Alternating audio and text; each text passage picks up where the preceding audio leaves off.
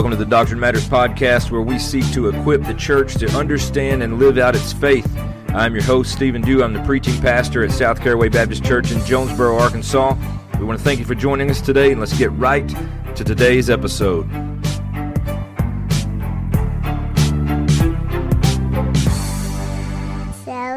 Deo Gloria. Well, welcome everybody to this episode of the Doctrine Matters podcast. This is one podcast of many that belong to a community of podcasts known as the Christian Podcast Community. Now, if you would like more content, please check out the Christian Podcast Community and where you will find this podcast as well as many others. You will also find another podcast which I help host is called the Christian Foundry Podcast. We look at a lot of doctrine, a lot of theology. We are actually in the middle of looking at primary doctrines that we as Christians should believe. So head on over to the Christian Foundry podcast to check that out. And then there you will find again much more content from many amazing men and women that seek to glorify God through these podcast channels. So it's been a minute since I've done one of these episodes here on the Doctrine Matters podcast. That seems to be kind of how things have gone lately. And every time I come back to do an episode, there seems to be a lot happening in our world. There's been three big things that have happened. We have had multiple shootings. The, the latest uh, being, well, actually, the latest I read that some people were shot and killed in a church parking lot in Iowa. A couple days ago, it was five people killed in Tulsa, Oklahoma. And before that, many of you know Uvalde, Texas, with the children at the elementary school, which was tragic. But we also have seen that. And the second thing, which this is in no particular order, by the way, but the second thing that we see that has happened in our culture is this Johnny Depp and Amber Heard trial that came to a conclusion just the other day in this defamation trial that seemed to catch the hearts and the eyes of many people in America and even across the world as we know it, as many people tuned in to watch this. There was a verdict reached in that case. And I want to kind of talk to that some too. And I want to tie it into the third major thing that is happening in our culture as of late. And that is the the couple hundred page report put out by the Southern Baptist Convention that would show alleged sex abuse and alleged cover up within the Southern Baptist community of churches. And um, that's just been a, a report that's been hard to read. If you have read that, you know what I'm talking about. So, uh, I really want to kind of tie those two in together. I'm going to do another episode specifically about the Southern Baptist Convention and the report that came out about sexual abuse and cover up and really look at the reasoning this has happened and looking at a victim standpoint and then what got us to this position in the first place. Because I'll give you a hint. I think it's because the Southern Baptist Convention over the last 50 plus years have wandered away from the scriptures. They have really sought to be a little more worldly in their approach, and they have gotten away from the scriptures and not held people accountable as they should have which has opened the door for many things which we've seen in the report today. And uh, so I'm going to talk about that in depth here in the next couple of days on an episode geared specifically toward that. But uh, toward that, but I want to tie the the two of those together: the Johnny Depp trial and the Amber Heard trial, and I want to tie it into that report about women and uh, being victims of sexual abuse there is a lot of talk about women right now in our culture, even within the church, where they, you know, complementarianism, egalitarianism. There's a lot of things going on and a lot of talk about women. There's a lot of talk about women being victims of abuse, whether that be physical, sexual, emotional. And that's really what this whole Johnny Depp Amber Heard trial was about. Now, let me just be clear from the get here. I am not in any way trying to be some TMZ e entertainment type podcast episode where we're going to really highlight the Johnny Depp Amber Heard trial because we're not going to do that because ultimately they would say that Johnny Depp won his trial, but there was also a uh, countersuit that was happening by Amber Heard. And I think she won a portion of that as well. So they both kind of won their cases in a sense. I think Johnny Depp was the more uh, rightful winner, if you will. But from that, when Amber Heard, you know, she lost her case ultimately, she put out a statement, as well did Johnny Depp. But we're going to look at Amber Heard's statement and not all of it. We're going to look at just a portion of what she said. And then we're going to look at a passage of scripture that kind of ties all this together here, that what I want to talk about on this episode. But the first thing after uh, this loss by Amber Heard, she put out a statement. And part of this statement said this I'm even more disappointed with what this verdict means for other women. It is a setback. It sets back the clock to a time when a woman who spoke up and spoke out could public could be publicly shamed and humiliated. It sets back the idea that violence against women is to be taken seriously. Now, let me say this she has been publicly shamed as a result of her lies and a, a, result of just kind of the crazy things that have happened and went on around this trial which is uh, it's it's neither here nor there so i will i will say this that no one especially any believer should be publicly shaming anyone but i want to talk about this in light of the sexual allegations and abuse that came out from the southern baptist convention what she says here is interesting she says because she lost her case, which she claimed that Johnny Depp would physically abuse her, sexually abuse her, and emotionally abuse her. And, and we're not here to argue whether that's true, whether that's false. We're not here to argue whether the jury did a good job or not in their deliberations.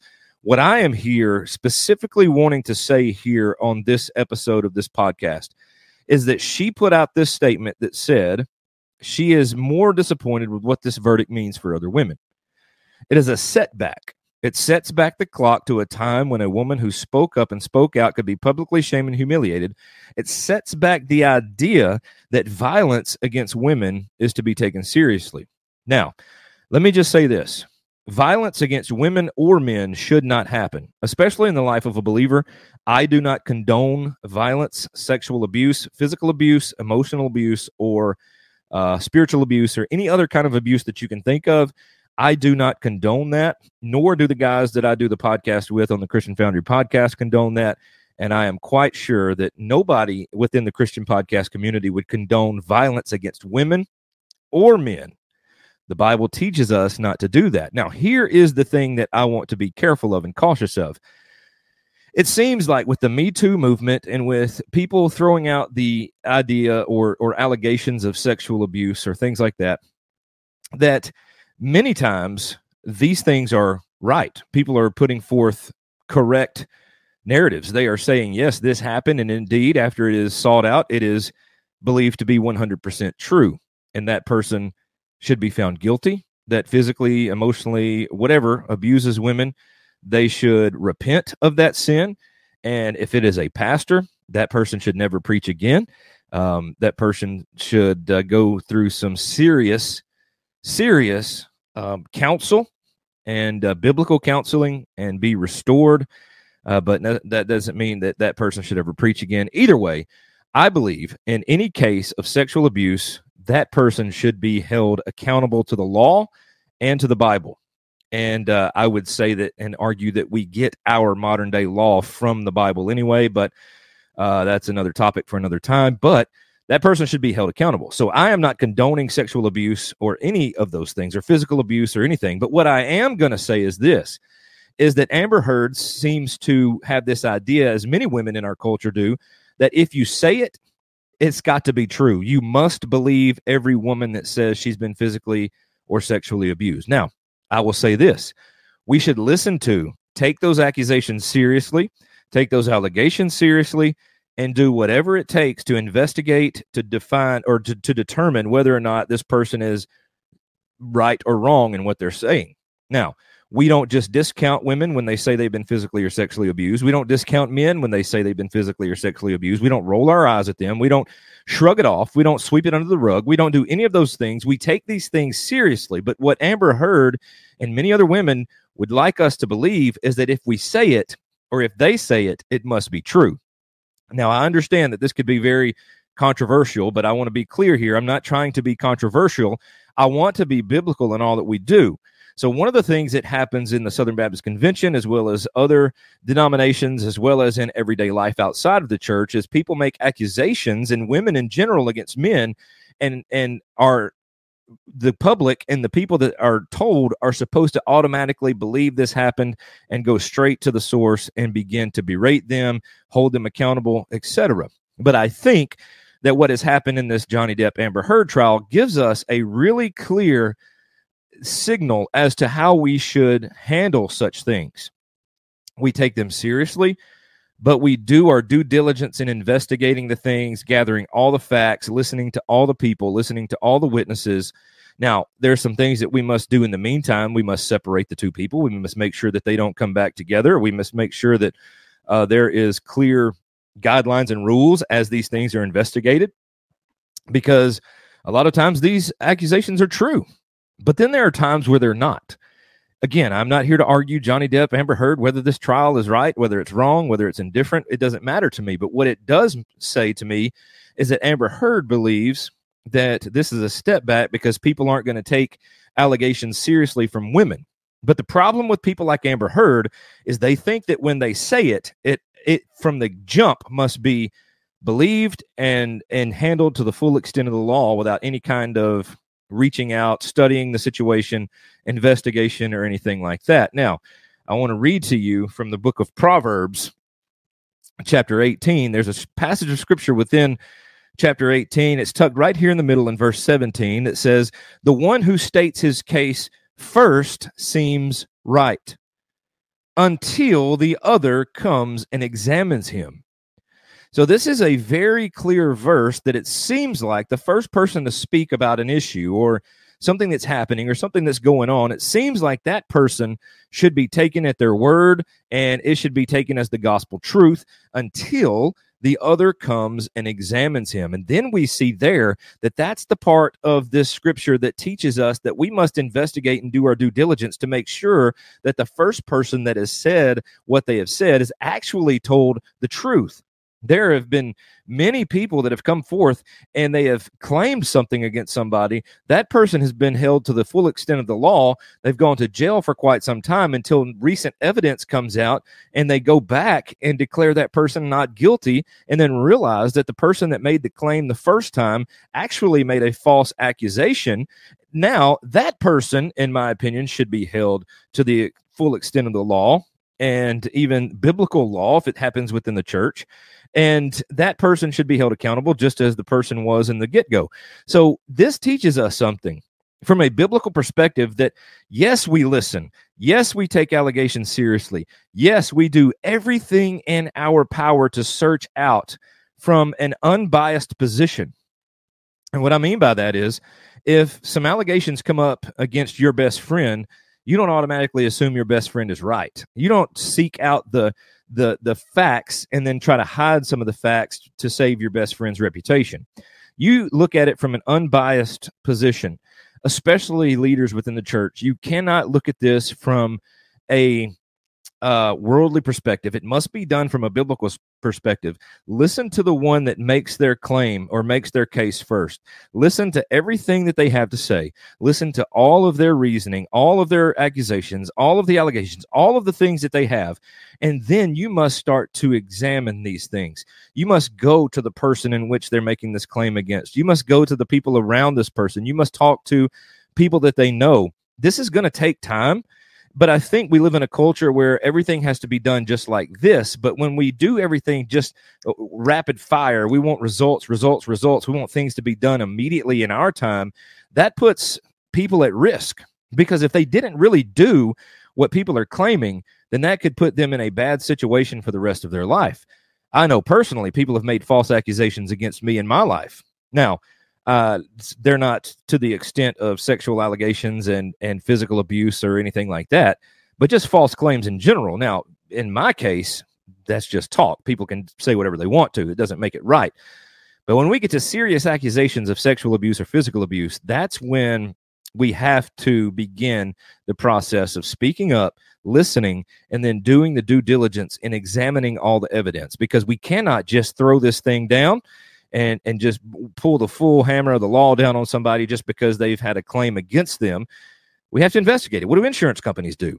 You make a claim, they're going to investigate, they're going to do their due diligence to determine if you were in the right, if you were in the wrong, what happened, what are the what are the, you know, what was the weather like when things happened, what was the environment like, what were things like. They're going to investigate all those things before they make a decision whether or not the insurance is going to pay for your damage on your vehicle or not, or on your roof if it's your house, or anything else that that may be have an insurance claim against it. So they're going to do their due diligence. So why would we, as the church, immediately take action? I believe we can't because we do more damage then than if we don't take, do our due diligence and really seek out the truth. That means sometimes the person that makes the claim could be found to be false. And that's just something that has to be just backed up with plenty of evidence, right? We have to have plenty of biblical evidence. We have to have plenty of physical evidence and uh, just a, a, lot of prayer and fasting should go into these things. But sometimes the, the one that makes the accusation could be wrong. That doesn't mean that we shame that person. That doesn't mean that we abuse that person in any sort of way. That just means that person is found to be wrong. And then we hope that that person would be in some sort of counseling. Uh, we would hope that that person would repent of the sin of lying and making false claims and false accusations. That's one of the things that the Lord hates, as we see in the book of Proverbs as well. Proverbs chapter 6, a lying tongue, one that breathes out false witnesses. And and and we don't need to go down that road, but if somebody does breathe out a false accusation, that person needs to be held accountable biblically. So I think that when we see Amber Heard's response, along with many other people's response, I don't think this sets anything back. I think what it does do, it gives us time to pause and reflect on how we have been handling these things. Moving forward, looking at the allegations in the Southern Baptist Convention, I'm interested to see how these things are going to be handled. A lot of things have come out for the first time. A lot of things have been exposed. So, what is going to happen? Is there going to be true repentance? Is there going to be some accountability with the law? Is there going to be some people found to have made some false claims or accusations? That is yet to be seen as this thing is really in its infant stages since this has recently come out. And on top of that, I saw a, a list of 100 pastors that have been accused and some even convicted of sexual abuse or physical abuse. But I'm interested to see what the Southern Baptist Convention is going to do. Now, just full disclaimer here, if you're still listening, is our church is no longer a part of the Southern Baptist Convention because of its liberal drift. And I know some of you may say, well, it's not a, there's not been a liberal drift, and and, and we can argue that, but uh, I would rather not argue it. I would just say it's a it just goes by individual conviction and conviction by church leaders. And for our church, we chose to withdraw from the Southern Baptist Convention. However, we are still Baptist, and this is going to have a huge effect on all churches everywhere, no matter what denomination you are. Our local news put this out, and there were a lot of people really showing what they think about the church in general as a result of sexual abuse and cover up and things like that. But when we get down to it, I think we have to be careful and clear not to jump the gun on these things.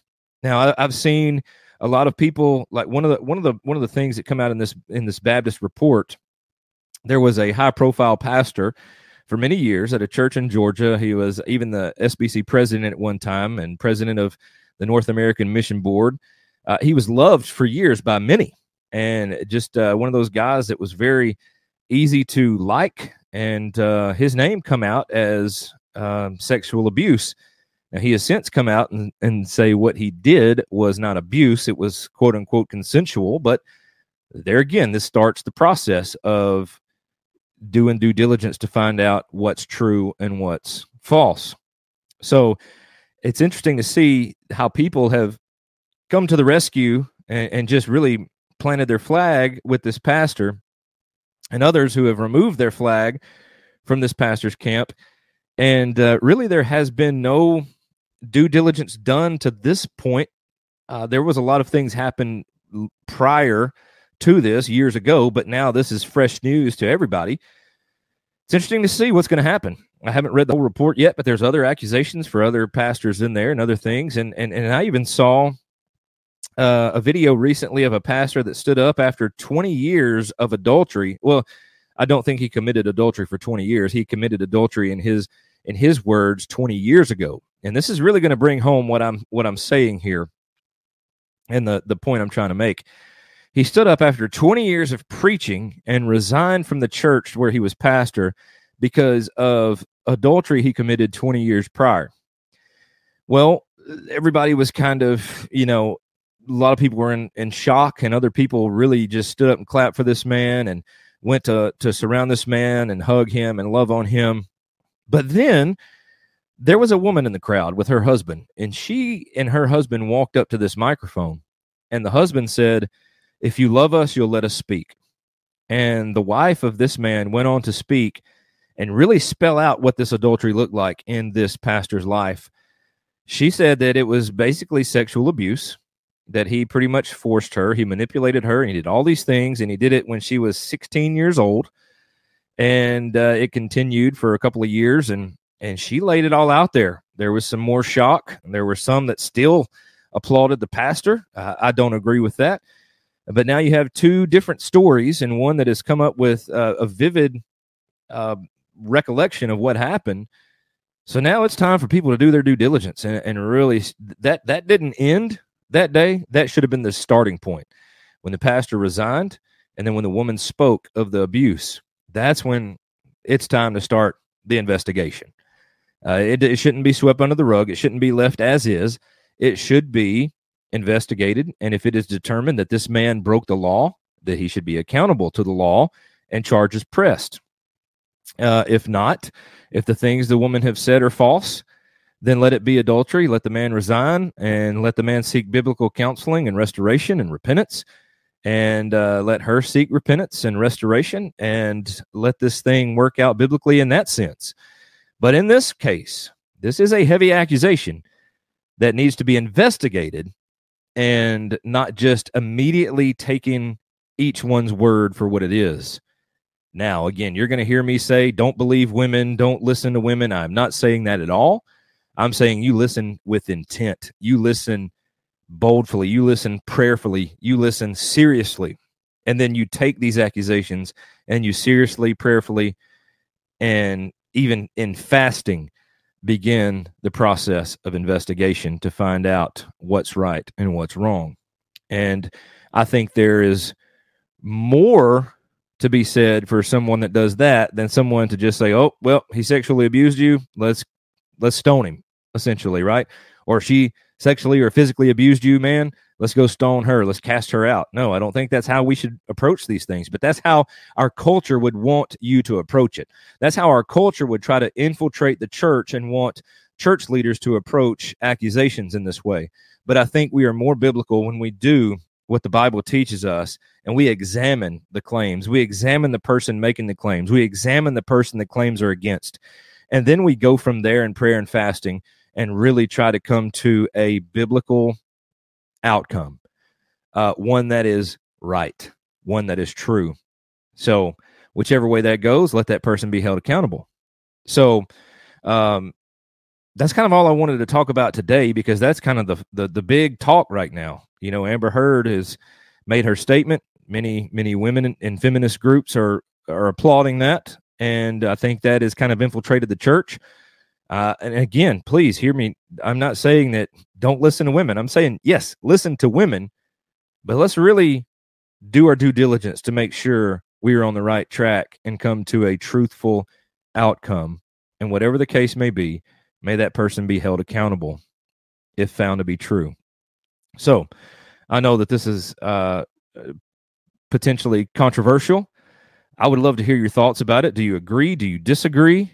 Um, what should be done? Should we just take everybody's word for it and just start executing people in the streets? Oh, that's a little, uh, obviously, a little stretch there, executing people in the streets. Uh, but do we immediately say that they're guilty, or or people should we assume that they are innocent until proven guilty, whether that be in a biblical context or a court of law or both? So I'd love to hear your thoughts on this. I think um, there's going to be a lot of thoughts. I don't know if you'll put them out there. I hope you do. And uh, until next time, we're going to be talking about, again, next time we'll go more in depth on this Southern Baptist report. Uh, I will probably speak about some of these shootings that have happened recently and try to look at this from a biblical perspective.